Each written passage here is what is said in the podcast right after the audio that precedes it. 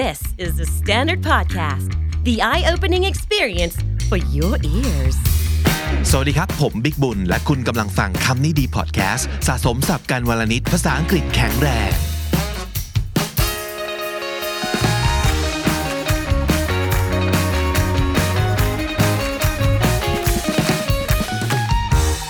คุณผู้ชมและคุณผู้ฟังครับคำนี้ดีอีเดียมไปกันต่อกับซีรีส์ที่จะช่วยคุณสะสมสำนวนที่น่าสนใจที่เอาไว้ใช้ได้ทั้งหมด 100 สำนวน วันนี้เป็นตอนที่ 4 แล้วนะครับ เก็บสะสมสำนวนที่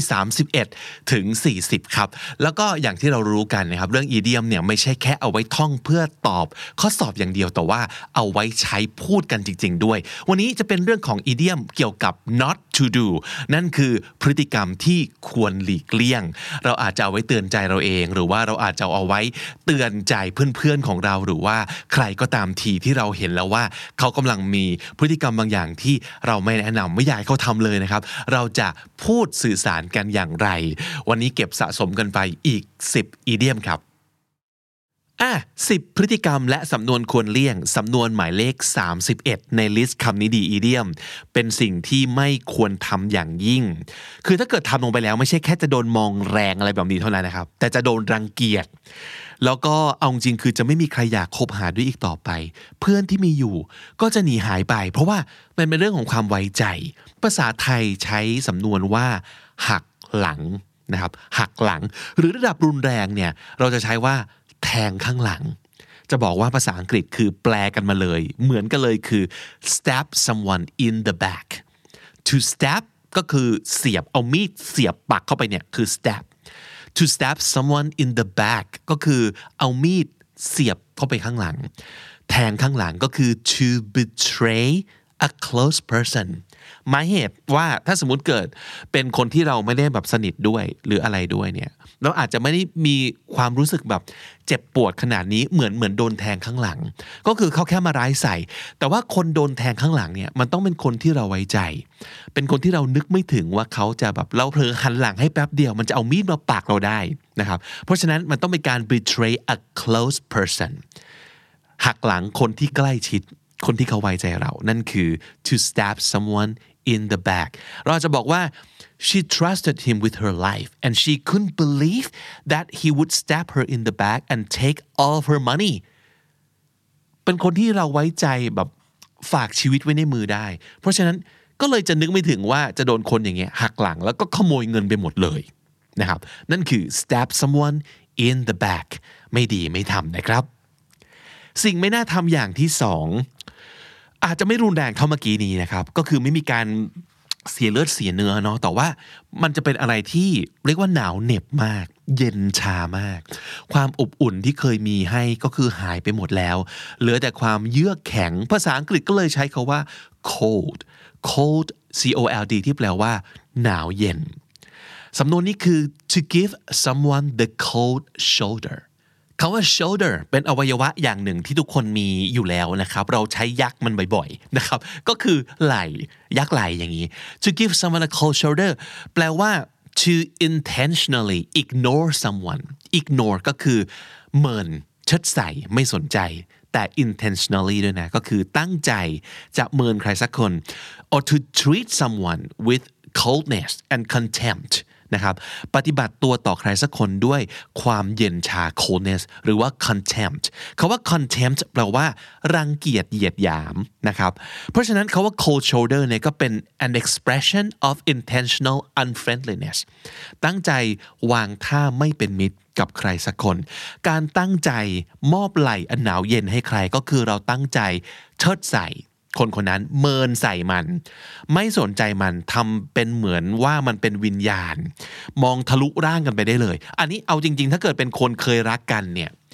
เจ็บกว่าด่ากันแรงๆอีกนะ โดยเฉพาะอย่างยิ่งเมื่อเมื่อเรารู้ตัวว่าจริง ๆ เราก็ผิดจริง ๆ แหละนะครับ คือด่าเลยได้ไหม ด่าเลย อย่า อย่ามอบความไหลเย็นให้แบบนี้นะครับ อย่าเชิดใส่อย่าเมินใส่กันแบบนี้ เราเรารู้ตัวว่ามันสะสมแล้วแหละที่เจอแบบนี้ แต่ว่านั่นแหละมันทำให้ยิ่งเจ็บเข้าไปอีกนะครับ เราจะบอกว่า we fought yesterday and now she's giving me the cold shoulder fought ก็คือช่องสองของ verb to fight แปลว่าเมื่อวานเนี้ยเราทะเลาะกัน แล้ววันเนี้ยเธอก็เมินใส่เราทั้งวันเลย and now she's giving me the cold shoulder โบนัสอีเดียมครับ สำนวนที่หมายถึงการเมินใส่แบบนี้ เราใช้ได้อีกคำหนึ่งก็คือ the silent treatment the silent treatment แปลว่าการงอนอ่างอนแบบไม่พูดด้วยนะครับ เราเรียกว่า silent treatment she's been giving me the silent treatment ซึ่งอันนี้ก็เป็นหนึ่งในพฤติกรรมที่อยู่ในลิสต์ไม่ควรทำก็จริงนะครับ แต่ว่าถ้ามันมีเรื่องขึ้นมาเนี่ย มันมักจะเป็นสิ่งที่ เข้าใจได้เกือบเสมอเลยนะว่าทำไมเราถึงโดนเมินใส่หรือว่างอนใส่ประมาณนี้ ซึ่งเอาจริง ๆก็คือ ก็คงจะต้องจำใจรับไหลเย็นนี้ไปสักพักให้เขารู้สึกโอเคขึ้นก่อน แล้วค่อยคลานเขาเข้าไปสารภาพบาปหรือว่างอนงออันนี้ก็คงจะต้องเป็นสเต็ปนั้นเนาะเราคงไม่สามารถจะบังคับ ให้คนที่โดนเราทำร้ายไปเนี่ย ทำความเข้าใจเราได้ทันที เขาอาจจะต้องงอนก่อนเชิดใส่เราก่อน เป็นเรื่องธรรมดานะครับ หรือว่าถ้าเกิดเป็นเราเองที่มอบไหลหนาวเย็นให้กับใครก็ เอาเป็นว่ารีบงอนให้จบๆ แล้วก็กลับมาคบกันใหม่เถอะนะครับ เพื่อนยิ่งน้อยๆ อยู่ทุกวันนี้ อย่าไปงอนนาน เดี๋ยวมันไปจริง ๆ นะครับอะสำนวนต่อไปสำนวนที่ 33 อันนี้ อาจจะแลดูมีความรุนแรง เพราะว่ามีคาว่าปืนอยู่ด้วยนะครับ แต่ปืนในที่นี้ไม่ใช่เอามายิงกันนะครับ แต่ว่าเป็นปืนที่เอาไว้ยิงขึ้นฟ้าครับเนื่องออกไหมครับว่าสถานการณ์ไหนบ้างที่มีการยิงปืนขึ้นฟ้า ใช่แล้ว มันคือสัญญาณตอนออกตัววิ่งแข่งนั่นเอง เคยเห็นนักวิ่งที่อาจจะแบบตื่นเต้นจัดไซจัดนะครับหนึ่งสองปืนยังไม่ทันยิง ปังเลยพี่แกกระโดดออกไปก่อนแล้วนะครับ นั่นคือสิ่งที่เป็นคำแปลของสำนวนนี้เป็นที่มาเลยนะครับ คนที่ปืนยังไม่ทันลั่น ก็ทะลันออกตัวไปแล้ว เขาเรียกว่า jump the gun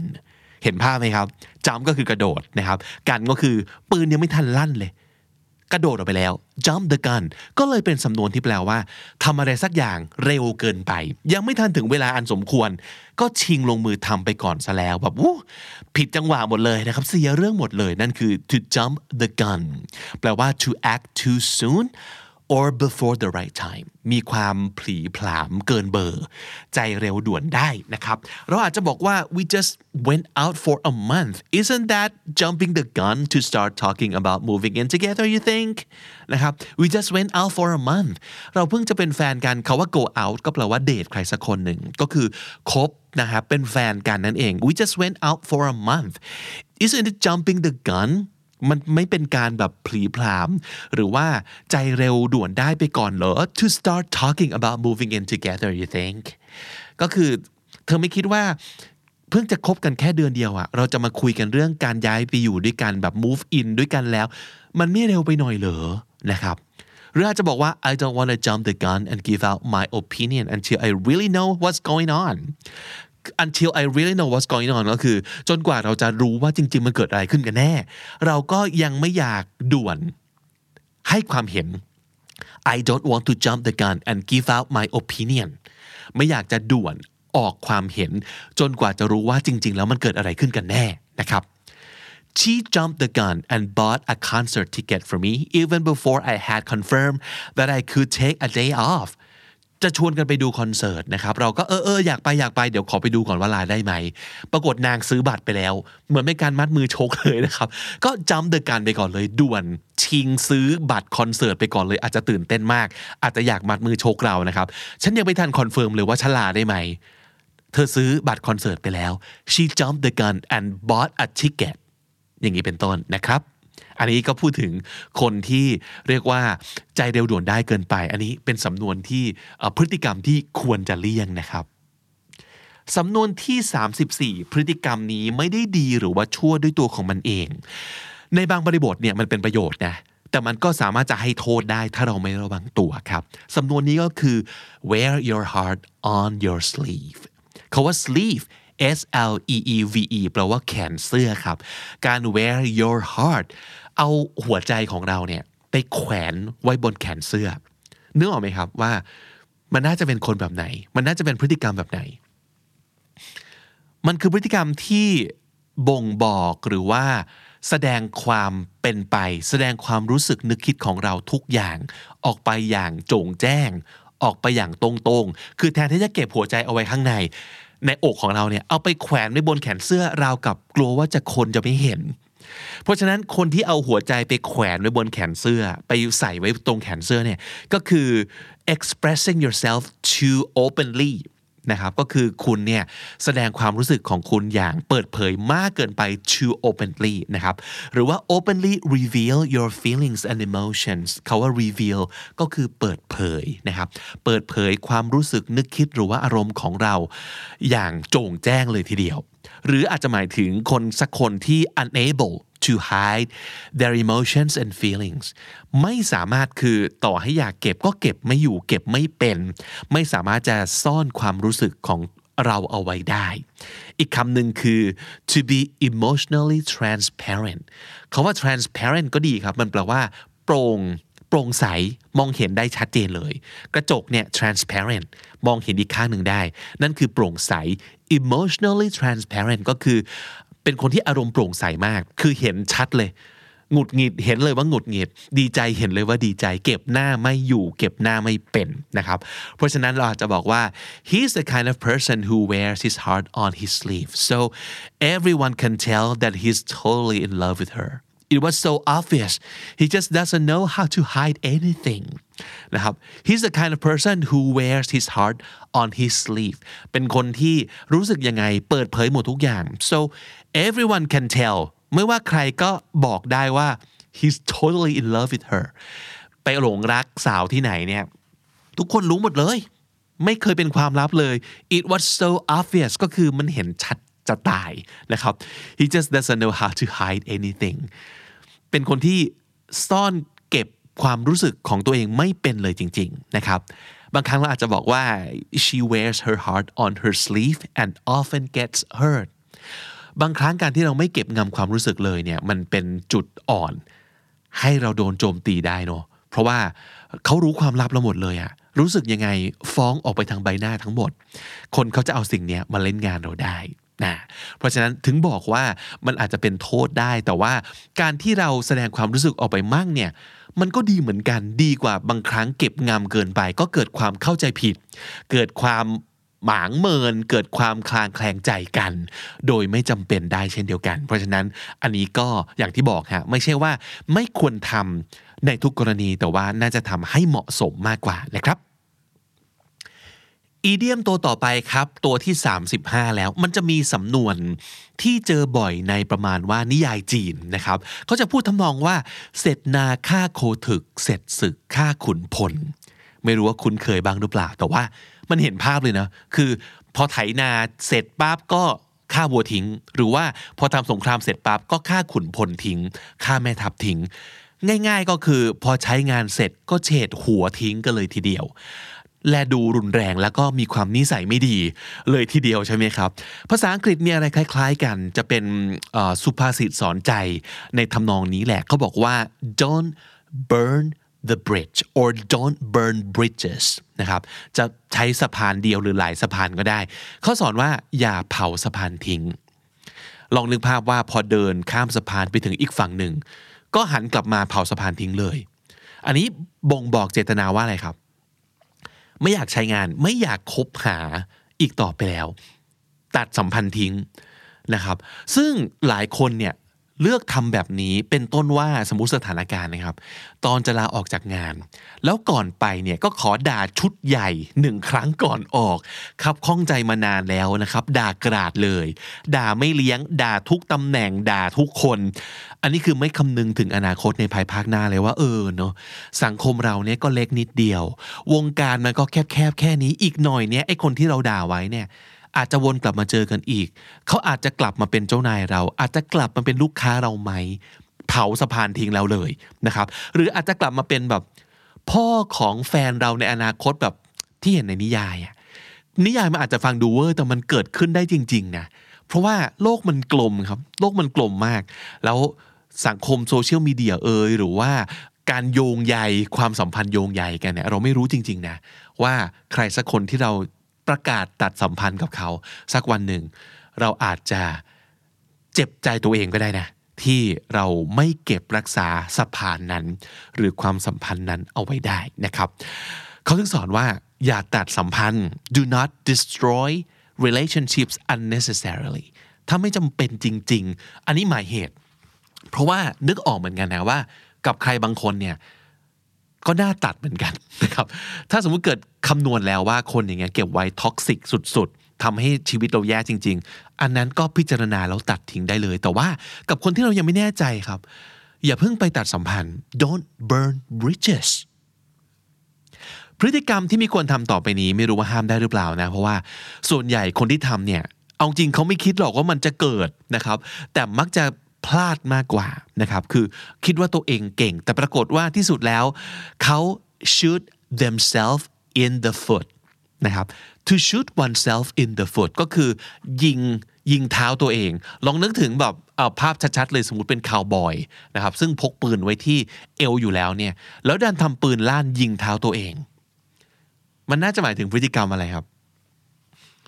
มันคือพฤติกรรมของการที่ดันไป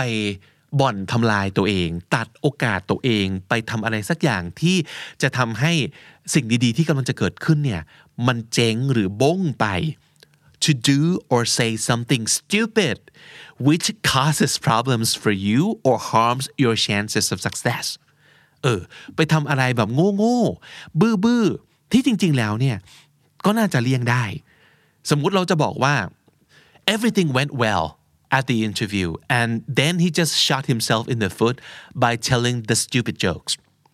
คือทุกอย่างมันดีมากเลยตอนไปสัมภาษณ์งานเนี่ยโอเคมีดีตอบคำถามเป๊ะปังทุกอย่าง ดันไปแบบเล่นมุกอะไรบ้าๆบอๆตอนท้าย จบกัน รับรองหรือว่า เขาไม่รับเข้าทำงานแน่นอน อะไรอะไรก็ดีแต่เผลอพลาด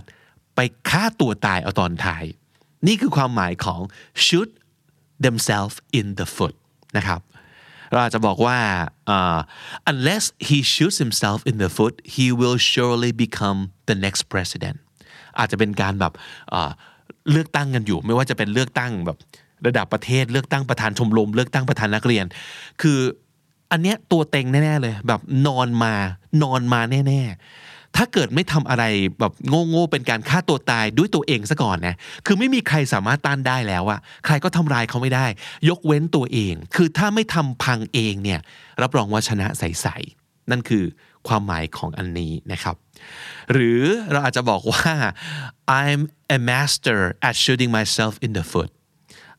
เป็น a master of something ก็คือเป็นปรมาจารย์ด้านนี้นะครับ บางทีอาจจะเคยได้ยินสำนวนว่าเป็น CEO ของอะไรสักอย่างหนึ่ง ถ้าเกิดติดตามมีมติดตามโซเชียลมีเดียต่างๆเนี่ยอาจจะเคยได้ยินมุกนี้คือ I'm the CEO of shooting myself in the foot ก็แปลว่าอะไร ก็บอกว่าไอ้การทำเรื่องโง่ๆเนี่ยถนัดนักพลาดเองบงเองเนี่ยเป็นประจำเพราะฉะนั้นเราเป็นเจ้าแห่งการบงเองอะไม่มีใครมาทำอันตรายเราหรอก เราเนี่ย แพ้ภัยตัวเองเป็นส่วนใหญ่นะครับ I'm the CEO of shooting myself in the foot สำนวนที่ 37 ครับ อีกหนึ่งพฤติกรรมที่ควรเลี่ยง อันเนี้ยมันเป็นเรื่องของวิสัยทัศน์ อ่าเป็นเรื่องของการโฟกัสเขาบอกว่าบางทีเนี่ยเวลาเราตั้งใจทำอะไรมากเกินไป ไปจดจ่อกับอะไรที่มันเป็นรายละเอียดเล็กน้อย ซึ่ง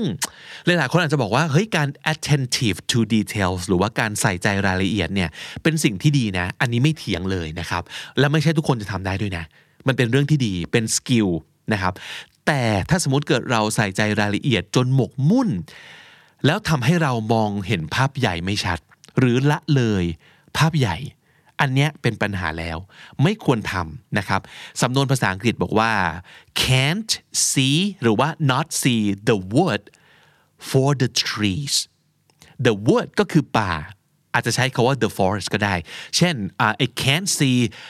the forest for the trees สำนวนนี้มันแปลว่าอะไร เพราะว่าเรามัวแต่ตั้งใจ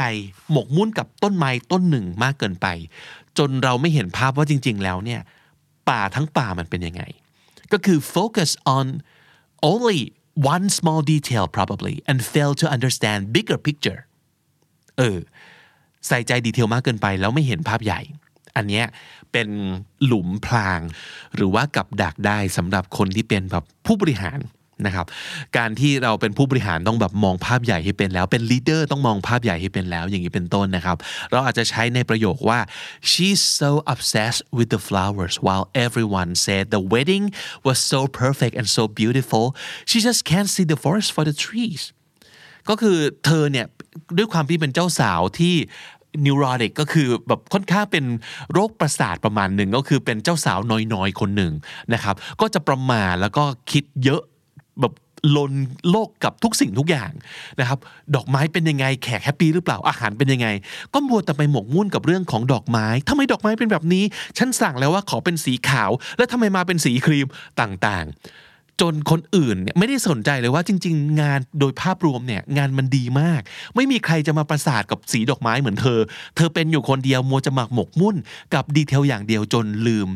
พลาดที่จะ enjoy ภาพใหญ่ ก็คือจริง ๆ งานแต่งงานเนี่ย มันดีจะตายแทนที่จะ enjoy ประสบการณ์ as a whole ก็คือโดยรวมดันไปหมกมุ่นกับหนึ่งอย่าง แล้วทำให้เราไม่มีโอกาสที่จะเห็นภาพที่ใหญ่กว่านั้นนะครับ นั่นคือสำนวนนี้เลย not see the wood or the forest for the trees episode ที่แล้วครับสำนวนที่ 29 เราพูดถึง idiom ที่ว่า it takes one to know one ก็คือความผีเห็นผีจำได้ไหมครับ ถ้าเกิดจำไม่ได้ย้อนกลับไปฟังได้ใน episode ที่แล้วสำนวนที่ 29 นะครับ วันนี้มีอะไรคล้ายๆ กันมานำเสนอให้เอาไว้ใช้ครับสำนวนไทยที่ก็เก่าแก่แหละนะ แต่ว่าขอใช้คาว่าคลาสสิกกันละกัน เขาพูดกันว่าว่าแต่เขาอีเหนาเป็นเองเคยได้ยินไหมครับ หลายๆ คนเคยพูดด้วยซ้ำไป ก็แปลว่าอะไร ก็คือไปว่าเขาเนี่ย แกเองก็เป็นมีหน้าอะไรไปว่าเขาก่อนประมาณนั้นเลยนะครับสำนวนภาษาอังกฤษใช้คาว่า the pot calling the kettle black the pot คือหม้อ the kettle คือ กาน้ำครับ ลองเห็นภาพเป็นแอนิเมชันการ์ตูนขึ้นมาว่า นางหม้อเนี่ยนางพอตเนี่ยนะครับ ไปชี้หน้าด่าว่านางกาน้ำแกนี่มันดำจริง ๆ เลย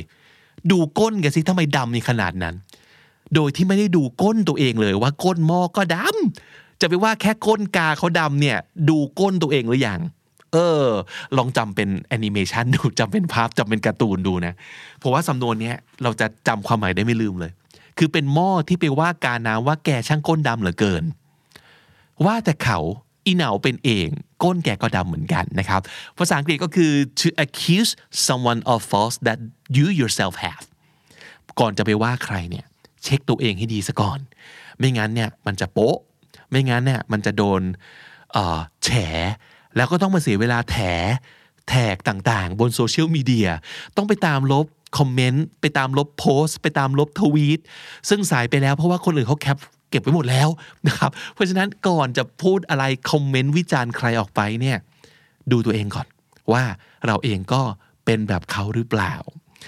เราอาจจะบอกว่า I can't believe that you are upset because I was late this is the pot calling the kettle black this is the pot calling the kettle black นี่มันแบบว่าแต่เขาอีเหนาเป็นเองอะชัด หน้าอย่างแกมีหน้ามาว่าฉัน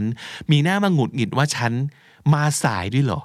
นี่คือการมาสายครั้งแรกในรอบ 3 ปีของฉันนะ ในขณะที่แกเนี่ยหนึ่งสัปดาห์มาสายสามหน ฉันยังไม่เคยว่าเลย เออ แล้วมีหน้าอะไร มาหงุดหงิดเรื่องนี้กับฉัน อ่า เป็นต้นนะครับ หรือว่า Peter called me a liar that is the pot calling the kettle black ไอ้ปีเตอร์มันมาว่าเราเป็นคนขี้โกหกอะ ไม่น่าเชื่อเลยนะคือ คนอื่นด่าจะไม่ว่าเลยนะคำเนี้ยคำว่าขี้โกหกเนี่ย แต่ถ้าเป็นอีปีเตอร์ด่าเนี่ยแกเอาหน้าอะไรมาว่าฉันก่อน เพราะว่าแกเองเนี่ยก็โกหกทุกวัน วันละสามครั้งหลังอาหารเหมือนกันนะครับ เพราะฉะนั้นสำนวนนี้เอาไว้ใช้ได้นะครับ the pot calling the kettle black สองสำนวนสุดท้ายในวันนี้ครับ มีหมาหนึ่งตัว แล้วก็ม้าอีกหนึ่งตัวครับ เริ่มจากหมาก่อนละกันนะครับ อันนี้เทคนิคการจำแบบคำนี้ดีเนาะมองให้เห็นภาพครับอ่าคิดถึงซีนหนึ่งซีน เป็นหมางงงตัวหนึ่งนะครับ ซึ่งขี้เห่า แล้วก็เหมือนจะเห็นอะไรไหวๆอยู่บนต้นไม้ก็เห่า เข้าไปแหงนหน้าแล้วเห่าอยู่อย่างนั้น ซึ่ง โอเค จริง ๆ แล้วก็มีโจรท่านหนึ่ง ซึ่งกำลังซ่อนตัวอยู่ ก็จริงแต่ประเด็นคือ เขาอยู่อีกต้นหนึ่งลูก หนูหนูลูกทำไมมาเห่าต้นขนุนอยู่ทำไม โจรอยู่ต้นมะม่วงนู่นนะครับ ก็คือเป็นหมาขี้เห่าแต่เห่าผิดต้นไม้อะเห่าผิดที่นะครับ ภาษาอังกฤษก็เลยบอกว่าหมาตัวเนี้ย bark up หรือว่า barking up the wrong tree เห่าต้นไม้ผิดต้นนะครับสำนวนนี้มันคืออะไร พฤติกรรมและสำนวนที่ควรเลี่ยง bark up the wrong tree มันคือ การทำอะไรสักอย่างแบบหลงทาง ไม่ได้คำนวณไม่ได้คิดพิจารณาจริง ๆ แล้วว่าจริง ๆ มันควรจะใช้วิธียังไง หรือว่าเราไปเล็งหวังผลในสิ่งที่ผิด so it means doing something that won't give you the results you want เรารู้ว่าเราอยากได้อะไร แต่วิธีที่คุณใช้เนี่ย มันจะไม่ได้ผลอย่างที่คุณต้องการหรอก นี่คือ bark up the wrong tree หรือ to waste your efforts by pursuing the wrong thing or path หรือว่า make a wrong choice ก็ได้นะ ก็คือเราไปเสียเวลาเสียพลังงาน เพราะว่าเราเดินผิดทาง ผิดตั้งแต่แรก หรือว่าเลือกผิดตั้งแต่แรก นั่นคือ bark up the wrong tree นะครับอาจจะหมายถึงการ make a mistake or wrong assumption in something you are trying to achieve นะครับ ก็คือเราไปพลาด หรือว่าคำนวณผิดถึงบางสิ่งที่เราต้องการ or to take a wrong approach to something ยกตัวอย่าง เช่นนะครับ เราอาจจะบอกว่า oh you want to borrow money and you go to her you're barking up the wrong tree I'm telling you she never lends anyone anything นะครับ คือเพื่อนอาจจะกำลังแบบอยากอยากได้ตังค์ว่าจะไปยืมตังค์แล้วก็ปรากฏว่ากำลังจะไปหา พื่อนอีกคนหนึ่งแล้วเราก็บอกว่าอ๋อนี่แกอยากจะยืมตังค์แล้วไปหานางเนี่ยนะ ผิดละ you're barking up the wrong tree ไปผิดทางแล้วเพราะว่าคนอย่างนางเนี่ยไม่เคยให้ใครยืมอะไรเลย อันนี้คืออะไรผิดตั้งแต่เลือกคนแล้ว ตั้งแต่เลือกคนยืมตังค์แล้วนะครับนี่คือ you're barking up the wrong tree I am not the one who spread those rumors about you you're barking up the wrong tree buddy เพื่อนอาจจะมาโวยวายนะครับมาโวยวายแกทำไมพูดถึงฉันอย่างนั้น ฉันไม่ได้คนเป็นคนปล่อยข่าวลือเรื่องนี้ของแกเลย ผิดคนและ I'm not the one who spread those rumors about you you are barking up the wrong tree I keep telling you all along that you are barking up the wrong tree but do you ever listen to me อะอันนี้เอาไว้ใช้พูดได้ เช่น เราเคยบอกเพื่อนคนหนึ่งแล้วว่า ไม่ใช่ไอสิ่งที่แกทำมันไม่ใช่แกหลงทางแกผิดทางแล้ว แกโฟกัสผิดจุดแล้ว บอกมาโดยตลอด I'm I keep telling you all along คือบอกมาโดยตลอด that you're barking up the wrong tree but do you ever listen to me เคยเคยฟังกันบ้างไหม เคยไหม ไม่เคย The police were barking up the wrong tree by trying to prove Jim guilty. He was nowhere near the crime scene. คือตำรวจเนี่ย barking up the wrong tree มาก ผิดทางแล้วคือผิดคนเขาพยายามจะพยายามหาหลักฐาน มายืนยันว่าตาจิมเนี่ยเป็นคนผิดเป็นผู้ร้าย ผิดละ เพราะว่าตอนเกิดเหตุเนี่ยตาจิมไม่ได้อยู่ใกล้ที่เกิดเหตุเลยสักนิดเดียว he was nowhere near the crime scene เพราะฉะนั้นตำรวจผิดตั้งแต่แรกที่จะมาพยายามสืบกับตาจิมนี้แล้ว นะครับนี่คือสำนวนที่เอาไว้ใช้ได้ เวลาเห็นใครสักคนหลงทาง สุดท้ายครับถัดจากหมางงๆหนึ่งตัวเมื่อสักครู่นี้ เราจะมาจบที่ม้าหนึ่งตัว แถมเป็นม้าที่ตายไปแล้วด้วยนะครับ แต่ก็ปรากฏว่าจะมีคนงงๆคนหนึ่งนะครับ มาเฝ้าหลับหูหลับตาเคี่ยนตีม้าตัวนี้อยู่ได้ การที่เราไปเคี่ยนม้าที่ตายไปแล้วเนี่ย มันคือเราจะบอกว่าอะไรครับ มันเปล่าประโยชน์ถูกไหม ม้ามันตายไปแล้ว จะเคี่ยนตีแทบตายก็ไม่ลุกขึ้นมาแล้ววิ่งเร็วอย่างที่เราต้องการหรอก สำนวนภาษาอังกฤษใช้คาว่า beat a dead horse ตรงๆเลยครับ beat ก็คือตี บางทีใช้คาว่า flog f l o g flog แปลว่าเคี่ยน เคี่ยนด้วยแส้นั่นคือ flog นะครับ to beat a dead horse ตีม้าที่ตายไปแล้ว ก็คือ to waste to waste energy on something that has no chance of succeeding การไปทุ่ม เททำสิ่งที่เห็นเห็นอยู่ว่า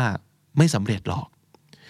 or to waste effort on a lost cause เขาว่า lost cause ก็เป็นคำที่ดี มันแปลว่าอะไรก็ตามใครสักคนที่สิ้นหวังไปแล้ว ยังไงยังไงก็ขุนไม่ขึ้น นั่นคือ a lost cause นะครับ or to attempt to revive interest in something which has died out revive คือชุบชีวิต to revive interest in something which has died out พยายามไปปลุกผีอะไรสักอย่างหนึ่งเขาว่า revive คือชุบชีวิตก็คือไปปลุกผี ให้คนหันมาสนใจอะไรบางอย่างที่แบบ โอ้ยมันจืดจางไปแล้วอะคือสมมติมันเลิกคิดไปตั้งนานแล้ว คนเลิกสนใจเรื่องนี้ไปตั้งนานแล้ว ยังไปขุดขึ้นมาพูดอยู่ได้ นี่คือ to beat a dead horse นะครับ เราจะบอกว่าอ่า move on this is over don't beat a dead horse move on เฮ้เรื่องนี้จบแล้ว ไม่มีประโยชน์ที่จะกลับมาพูดถึงมันอีกนะครับ There's no use trying to keep this business going we are beating a dead horse here ไม่มีประโยชน์แล้วที่จะพยายามทำให้เข็นธุรกิจนี้ต่อไปเนี่ยไม่มีประโยชน์แล้วนะ we are beating a dead horse นะครับหรืออาจจะบอกว่า I know you've made a decision about leaving and this might just be me beating a dead horse but would you consider staying what can I do to change your mind อันนี้เห็นภาพประมาณว่าเป็นเจ้านายคนหนึ่งนะครับ ซึ่งลูกน้องคู่ใจ คนเก่งที่เรารักมากๆ เขาตัดสินใจลาออกนะครับ so I know you've made a decision about leaving ฉันรู้นะว่านายเนี่ยตัดสินใจแล้วว่าจะไปนะครับ and this might just be me beating a dead horse ซึ่งโอเค สิ่งที่จะพูดต่อไปเนี้ยอาจจะเป็นการแบบพยายามไปยื้อในสิ่งที่ไม่มีประโยชน์แล้ว but would you consider staying แต่ นายจะเปลี่ยนใจอยู่ได้ไหม What can I do to change your mind มีอะไรบ้างไหมที่พี่สามารถจะทำให้นายเปลี่ยนใจตัดสินใจอยู่ต่อได้นี่ก็เอาไว้ใช้ได้นะครับ จริง ๆ แล้วเนี่ยอย่างที่บอกมันเป็นพฤติกรรมที่เปล่าประโยชน์ เพราะฉะนั้นเราก็ไม่ควร beat a dead horse แต่ใครจะไปรู้ หลายๆ คนก็อาจจะบอกว่าตือเท่านั้นที่ครองโลกนะครับ ก็อาจจะลองดูครับ บางครั้งเนี่ยไม่แน่ถ้าเกิดเรามุ่งมั่นมากพอ ขี้ตือมากพอ เราอาจจะชุบชีวิตม้าตัวนี้ขึ้นมาก็เป็นได้ครับ และนั่นก็คือคำนิดีประจำวันนี้ครับ ฝากติดตามรายการของเราได้ทาง Spotify Apple Podcast หรือทุกที่ที่คุณฟัง podcast ครับ ถ้าเกิดเจอคลิปของเราบน YouTube ฝากกดไลค์กดแชร์เข้ามาพูดคุยกันในคอมเมนต์หรือว่ากด subscribe ช่อง Candy Studio ถ้าเกิดชอบคอนเทนต์แบบนี้ และอยากดูอยากได้คอนเทนต์แบบนี้อีกเรื่อยๆนะครับผมบิ๊กบุญวันนี้ต้องไปก่อนแล้วครับ อย่าลืมเข้ามาสะสมศัพท์กันทุกวันวันละนิด ภาษาอังกฤษจะได้แข็งแรง สวัสดีครับ The Standard Podcast, eye opening for your ears.